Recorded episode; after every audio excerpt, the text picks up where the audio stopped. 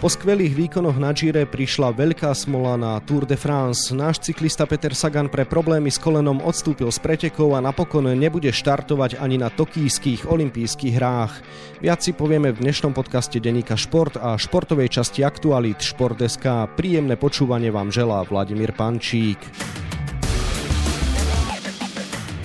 Pôvodne mal bojovať o 8. zelený dres, napokon bol z toho predčasný koniec.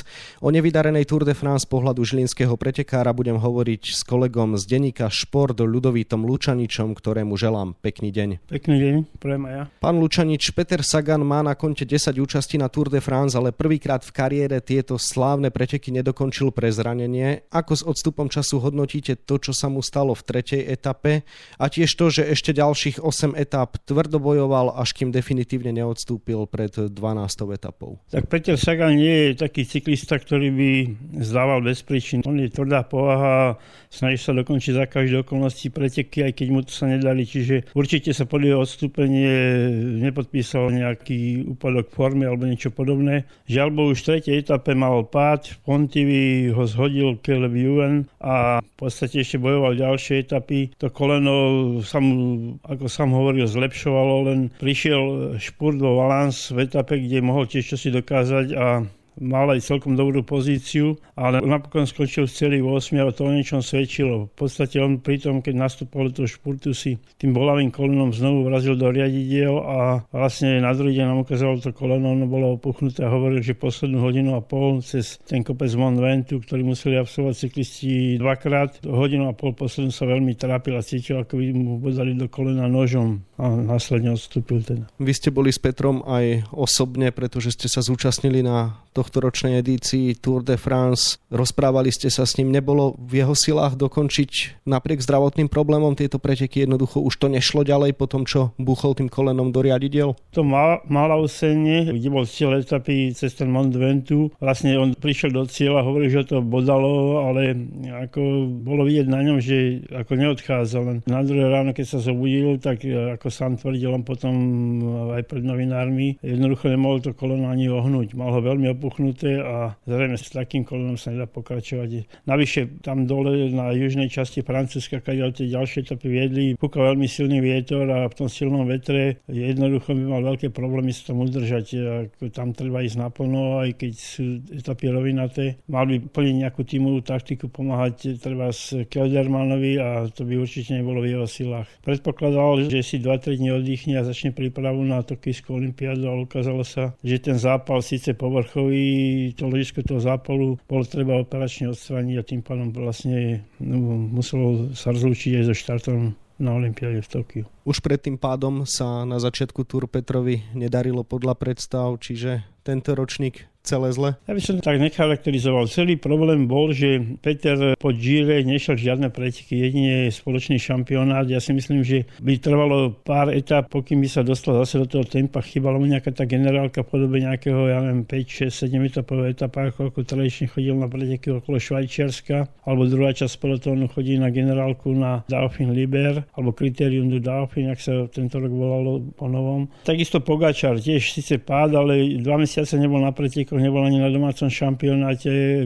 Pripravoval sa, myslí, že, si, že mu to vyjde. To bol taký štýl prípravy kedysi Indurajna, lenže žiaľ teraz je tá cyklistika iná. Tí ľudia chodia na veľké etapáky, na Grand Tour pripravení a vlastne z takej pretekovej, z pretekového rytmu a toto chýbalo Petrovi zrejme v tých prvých etapách, tá mesa, takmer mesačná prestávka a iba jedny preteky. Ale ja si myslím, že on by sa dostal do toho. Prvé dve etapy sa čakalo, že mali taký klasikársky nádych, že by tam mohol byť nebol, ale už v tej tretej sme videli, že už išiel špurtovať o pódium a vlastne tam prišiel ten pád a zhodil ho a vlastne odtedy sa viezli tie problémy s Petrom Saganom. Zrejme nemá zmysel špekulovať nad tým, čo by sa stalo, ak by UN nezrazil Sagana a obaja neskôr teda neodstúpili z pretekov, lebo v tej etape mal Peter namierené za pódiovým umiestnením. Otázka však znie, nie sú dnešné šprinty vo všeobecnosti nebezpečnejšie? Nepadá sa častejšie ako pred pár rokmi? Nie je to tým, že konkurentov v rýchlych koncovkách etáp je viac ako kedysi a jazdí sa často až bezohľadne? Nie je to v tom. Už teraz nebudú pády v cieľových rovinách.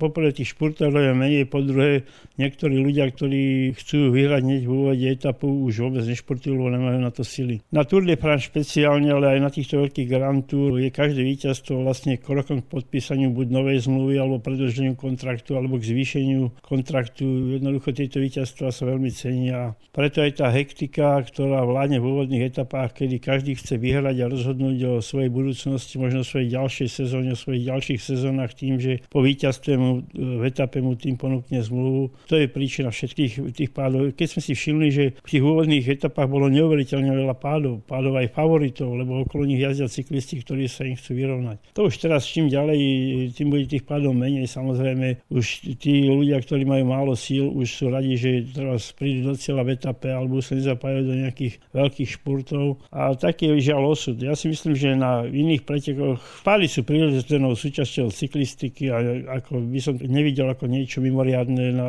cieľoch. Posuňme sa do súčasnosti. Peter absolvoval v Monaku menší operačný zákrok, ako ste spomenuli, a podľa všetkého by aj stihol olympijské cestné preteky s hromadným štartom v Tokiu, ktoré sa uskutočnia 24. júla. Absolvoval by ich však s minimum tréningu a nie úplne fit, takže preto tam nejde. Rozhodol sa správne? Tak ja si myslím, že to nešlo o rozhodnutí jeho, ale lekárov. A lekári mu to zrejme nedoporučili. Keď sme sa ešte bavili o Olympiáde, tam počas Tour de France v tých problémoch, on veril, že bude 2-3 dní si oddychne, že to ustúpi a začne prípadov. Ale zrejme tá operácia bola nevyhnutná. Viete, tam rozhodujú aj tímoví lekári. Niekedy on je, ten cyklista je bezmocný. Keď tímový lekár povie, že nemôže ďalej pokračovať, nemôže, žiaľ Bohu, také sú, majú tí cyklisti zmluvy, že vlastne nie je vždy môže môžu sami rozhodnúť a urobiť to, čo chcú. Olympiáda je predsa len raz za 4 roky. Nestálo to za riziko, nemal si postaviť hlavu? Tak ako vieme, v Liu tiež nešiel cestné preteky, lebo sa mu zdali ťažké. Išiel preteky v horskej cyklistike. Vyzeralo to veľmi slubne, ale v závere zase technická porucha a prišiel o všetko. On na Olympiáde veľmi chcel štartovať. V jeho nejakej kronike vystúpenia úspechov jeho kariéry mu bude chýbať zrejme zase ďalšie 4 roky, ak ešte bude jazdiť nejaký úspech z Olympiády. On veľmi chcel, aj hoci tá trať nebola pre neho, ale poučený tým, že napokon e, aj v Liu vyhral klasikár, vlastne cyklista podobných kvalít ako on, nie žiaden špecialista vrchár, tí vrchári popadali v Liu v zjazdoch. Mal šancu, podľa mňa mal šancu bojovať o výsledok. On je taký cyklista, určite by sa nezdával, určite by sa to snažil dokončiť a dokončiť s osťou, s dobrým výsledkom, ale v tomto prípade by som to nebral, že to bolo nejaké jeho rozhodnutie neštartovať alebo nejaká špekulácia alebo niečo. Ako vlastne dopadla operácia, kedy by mohol byť Peter späť v dobrej forme? Tak a ja čerpám iba z toho, čo sa verejne objavuje v médiách a na sociálnych sieťach. Mal by určite začať až niekedy budúci týždeň s nejakým ľahkým tréningom. Je otázka, či už hneď bude môcť ísť na bicykel alebo začne na nejakom trenažieri doma alebo čo. Neviem, zatiaľ konkrétnosti žiadne nie sú o tom, ale ja mu prajem, aby sa uzdravil skoro. Má ešte pred sebou určite majstrovstva sveta, ktoré mu budú vyhovovať v Belgicku. Ja verím, že stihne aj e, dobre pripravený prísť na generálku na tieto majstrovstvá sveta na preteky okolo Slovenska. Vy ste teda boli osobne na túr. Ako vnímala vzniknutú situáciu Petrova Stajňa, Bora Hansgrohe? Aké boli reakcie na to, čo sa teda Saganovi stalo? Nebol tam nejaký ten hnev na Juena? Ja vám poviem, že situácia v týme Bora Hansgrohe smerom k médiám je veľmi napätá vôbec vo všeobecnosti. Vlastne oni sa rozhodli zasielať novinárom zvukové nahrávky, čiže tí novinári málo komunikujú s tými jazdcami. A my keď sme chceli s Petrom rozprávať, tak sme nemohli v mixzóne, ale dostali sme povolenie na to, keďže sme argumentovali, že spolu s redaktorom slovenskej televízie, že my sme tam kvôli Petrovi Saganovi, tak nám umožnili s ním hovoriť, ale vlastne bolo to mimo mixzóny pri autobuse, často za nejakými krikmi schovaní sme boli, aby sme dostali interviu. Mne sa tohto ročný prístup týmu Bora Hansgrohe, neviem, či to iba voči Petrovi Saganovi vo všeobecnosti necelkom pozdáva. Bude to voči iba tej slovenskej skupine s tým, že už sú odhodlaní s nimi nepokračovať ďalej, alebo neviem, čo sa tam deje. Jednoducho dostávam dennodenne nejaké zvukové nahrávky cyklistov, ale v podstate môžem si vybrať. Väčšinou je to Kelderman ako ich líder, väčšinou je to víťaz etapy, Polit, to bol Konrad. Je to športový riaditeľ, niekedy príde 4-5 takýchto nahrávok, z ktorých môžeme čerpať ale ani raz od prvej etapy sme nedostali nahrávku napríklad Petra Sagana. Čo je veľký otáznik, ale nechcel by som povedať, že už hádže tohto skvelého cyklistu, ktorý naučil vlastne pretekárov tohto týmu bicyklovať a správať sa vo svetovom pelotóne, bol ich učiteľom veľkým, že nie je to voči nemu celkom férový postoj. Petrovej budúcnosti sa ešte budeme venovať, ale dokončil by som ešte tú tému jeho ďalšieho programu. Vlastne nedokončením Tour de France a neúčasťou v Tokiu sa mu predsa len otvára viac priestoru na kvalitný tréning a možno ho čaká aj pozmenený plán pretekov na najbližšie obdobie. Myslíte si, že je v jeho prípade reálna aj španielská Vuelta, ktorá sa začína 14. augusta, alebo ho šéfovia týmu prihlásia na niektoré augustové jednorázovky, prípadne ešte predtým na tradičné preteky okolo Polska? To vám neviem v tejto chvíli povedať, nikde sa taký program neobjavil. Ja si myslím, že na Vueltu nepôjde. Lebo teda tohto ročných majstrovstiev sveta je taká, že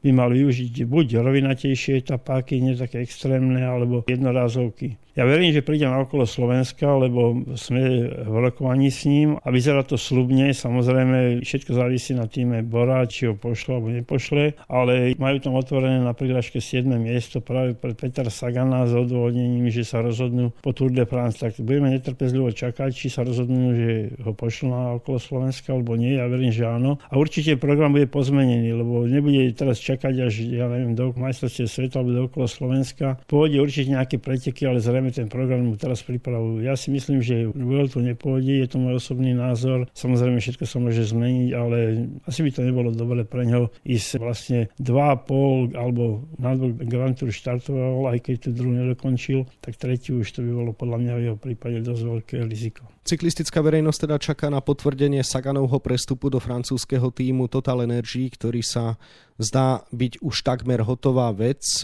Údajne už aj podpísali dvojročnú zmluvu, len to nemôžu ešte zverejniť pred 1. augustom. Očakávate, že sa potvrdia tieto kuloárne informácie z viacerých zdrojov, alebo ešte môže prísť aj k nečakanému obratu? Ja by som to všetko nesmeroval iba do Francúzska. Ja poznám pána Bernabeva, ktorý je vlastne nejaký generálny manažer toho týmu, ktorý je taký trošku exhibicionista. Rád sa ukazuje, rád púta na seba pozornosť aj vo chvíľa, keď sa jeho týmu nedali alebo jeho cyklistom. Je pri každom rozhovore, ak niektorý z jeho cyklistov to vyhral alebo v nejakom tričku, aj v minulosti to bolo známe, vždy tam on nechýbal a vždy ku všetkému musel povedať svoj názor, aj keď možno tie médiá o to nestali. Tá správa vyšla von, ja jej verím tak, aby som povedal pravdu, na 50% možno. Hovorí sa, že bez vánku sa ani listok na strome nepohne, čiže možno, že s ním rokovali, možno, že sa naozaj dohodli, zmluvu určite nepodpísali, lebo možno nejakú palec zmluvu alebo niečo podobné. Všetko bude známe po 1. auguste, ale ja som sa tak ako viac menej kulárne zaujímal o túto situáciu aj počas Tour de France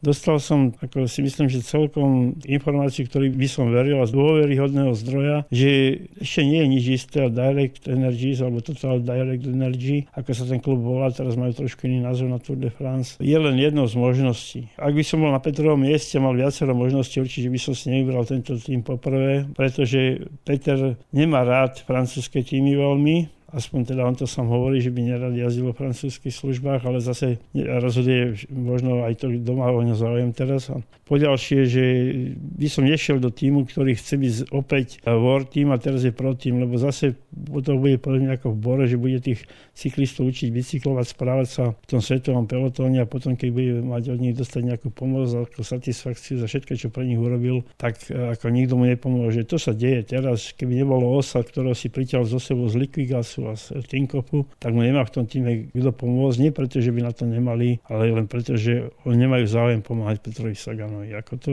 o tom, to netreba tajiť, to je jasné. Pred e, Tour de France, keď sme sa rozprávali, ste spomínali, že si myslíte, že dojde k predlženiu spolupráce medzi Saganom a Borou. Aj na základe týchto slov ste tento názor už pozmenili? Mňa skôr obralo o ten pocit, že ešte môže zostať aj v Bore to, ako sa k nemu správajú. Ja som mal pocit naozaj z toho, že už vôbec tej celej slovenskej skupine nejako nevenujú veľkú pozornosť. Keď sme od Jana Valacha chceli rozhovor, povedal, že dostal zákaz rozprávať, to tiež svedčí oveľa, že ako športový riaditeľ, ktorý špeciálne sa venuje Petrovi Saganovi, nemá možnosť debatovať s novinármi, ale zase to nemôže byť relevantná informácia, prečo si myslím alebo nemyslím, že zostane v Bore. Bora definitívne neoznámila, či s Petrom predlžuje zmluvu alebo nepredlžuje. Podľa mňa sa ešte stále rokuje. Možno, že po Gire to bolo viac percent, že by mohol zostať, teraz je to možno menej percent, že zostane. V tejto chvíli by som povedal, že Bora má nejaké percent ešte stále aj u mňa, že by ešte mohla s Petrom nejak predlžiť, ale už je tých percent oveľa menej ako pred túr. Posuňme sa ďalej. Po úspešnom Gire Saga nemohol dokončiť Tour de France a necestuje teda ani na Olympiádu, ale posledný vrchol sezóny je pred ním a sú to teda tradičné majstrovstvá sveta, ktoré sa 26. septembra uskutočnia vo flámskom regióne v Belgicku, teda na tratiach, ktoré Peter dobre pozná z jarných klasík po sklamaní na túr a neúčasti na hrách bude toto pre neho tá správna možnosť na satisfakciu za nevydarené letné vrcholy? Môže sa aj v pokročilom veku štvrtýkrát v kariére stať svetovým šampiónom? Vyhovuje mu profil trate? Ja si myslím, že áno. Peter na Gire vybojoval e, cyklamenový dres, vyhral etapu, ale potom prišlo obdobie, s ktorým asi ani on sa nie je spokojný, keď sa potom podpísalo toto zranenie na túr. Vieme dobre, že aj v roku 2015 pred jeho prvým víťazstvom na mestostvách sveta mal veľmi zlú sezónu, sezónu bez víťazstva. Dokonca vtedy majiteľ týmu Tinko tvrdil, že už s Petrom nepredlží že mu zníži dokonca plat a podobne. Potom prišli majstrovstvá sveta, Peter ich vyhral. Čiže pre Petra to bude jednak satisfakcia, ale bude to aj nejaký taký zdravý srd dokázať, že aj vo svojich 31 rokov ešte neprichádza jesenie od cyklistickej kariéry, ako to Ralf Denk na jar povedal. Ja verím, že trať bude asi zrejme dobre poznať. Nebude iná ako na pretekoch okolo Flámska. Bude to klasické tie flámske cesty, čiže určite tam bude mať šancu uspieť. No a poslednú otázku by som venoval ešte Olympiáde. Bude teda bez Petra Sagana, cyklisti na náročnej trati nastúpajú takmer 5000 výškových metrov. Čo tam podľa vás môže ukázať slovenské duo, teda Petrov brat Juraj Sagan a Lukáš Kubiš? Tak ja neviem, aká bude taktika. Ja si myslím, že Lukáš Kubiš, veľmi mladý cyklista, veľmi talentovaný a myslím si, že dnes najúspešnejší z tej slovenskej časti pelotonu, čo sa týka na medzinárodných štartoch, ktoré nie sú porovnateľné treba ani s Girom, ani s Tour, ani s nejakými tými inými väčšími pretekmi. Môže potvrdiť svoj talent. Trať náročná. Nejak som sa ešte veľmi nezamýšľal nad tým, kto a ako, ale si myslím, že Kubiš má také zdravé odhodlanie a zdravé sebavedomie a chce si otvoriť cestu do iných sfér cyklistiky. Rád by teda zakotil niekde v nejakom dobrom týme a podobne, lebo ako Peter Sagan je pre neho určite veľkým vzorom. Takže ak nebude mať nejakú poruchu, problém, bude to chcieť dokončiť, čo bude pre neho asi veľmi dôležité. Pôjde aj časovku, aj tam si dosť verí. Skončil na majstrovstvách Slovenska počas spoločného šampionátu na druhom mieste, čo svedčí o tom, že je, keďže vieme, kto vyhral, že je najlepším z tých e, časovkárov, ktorí jazdia pravidelne časovky. Ja mu verím, e, Juraj Sagan verím, že tiež bude mať veľký záujem, dobrý výsledok robiť, ale si myslím, že skôr sa bude snažiť pomáhať Kubišovi, ono sa bude míliť a bude to postavená taktika na ňom, ale skôr verím teda Lukášovi Kubišovi, že by mohol niečo dokázať. Toľko kolega z denníka Šport Ludovit Lučanič, ktorému ďakujem za rozhovor a želám ešte pekný deň. Podobne pekný deň všetkým poslucháčom prajem. Čo čaká Petra Sagana v blízkej budúcnosti budeme samozrejme sledovať na webe Športdeska a takisto v denníku Šport. V jeho dnešnom vydaní nájdete aj tieto témy. Po postupe Slovana Bratislava do druhého predkola Ligy majstrov cez írsky Shamrock Rovers bojovali včera v úvodnej fáze konferenčnej ligy futbalisti Emeška Žilina a Spartaka Trnava. Ako sa im darilo v konfrontácii s gruzínskym, respektíve malckým súperom? Andrea Kuklová, za Slobodná Chupíková, z čoho má aj prezivku Chupa, jediná slovenská basketbalistka, ktorá pravidelne hrala v prestížnej WNBA, má 50 rokov. Čo teraz robí a zostala verná svojmu obľúbenému športu? Martin Vaculík, najlepší slovenský plochodrážny motocyklista, začína bojovať o účasť na seriáli majstrovstiev sveta. Jeho cieľ je nie len sa do neho prebojovať, ale pre našu krajinu potom vybojovať aj medailu. No a na 28 stranách je toho samozrejme oveľa viac. Scenár dnešného podcastu sme naplnili a zostáva nám sa už iba rozlúčiť. Ešte pekný deň vám od mikrofónu želá Vladimír Pančík.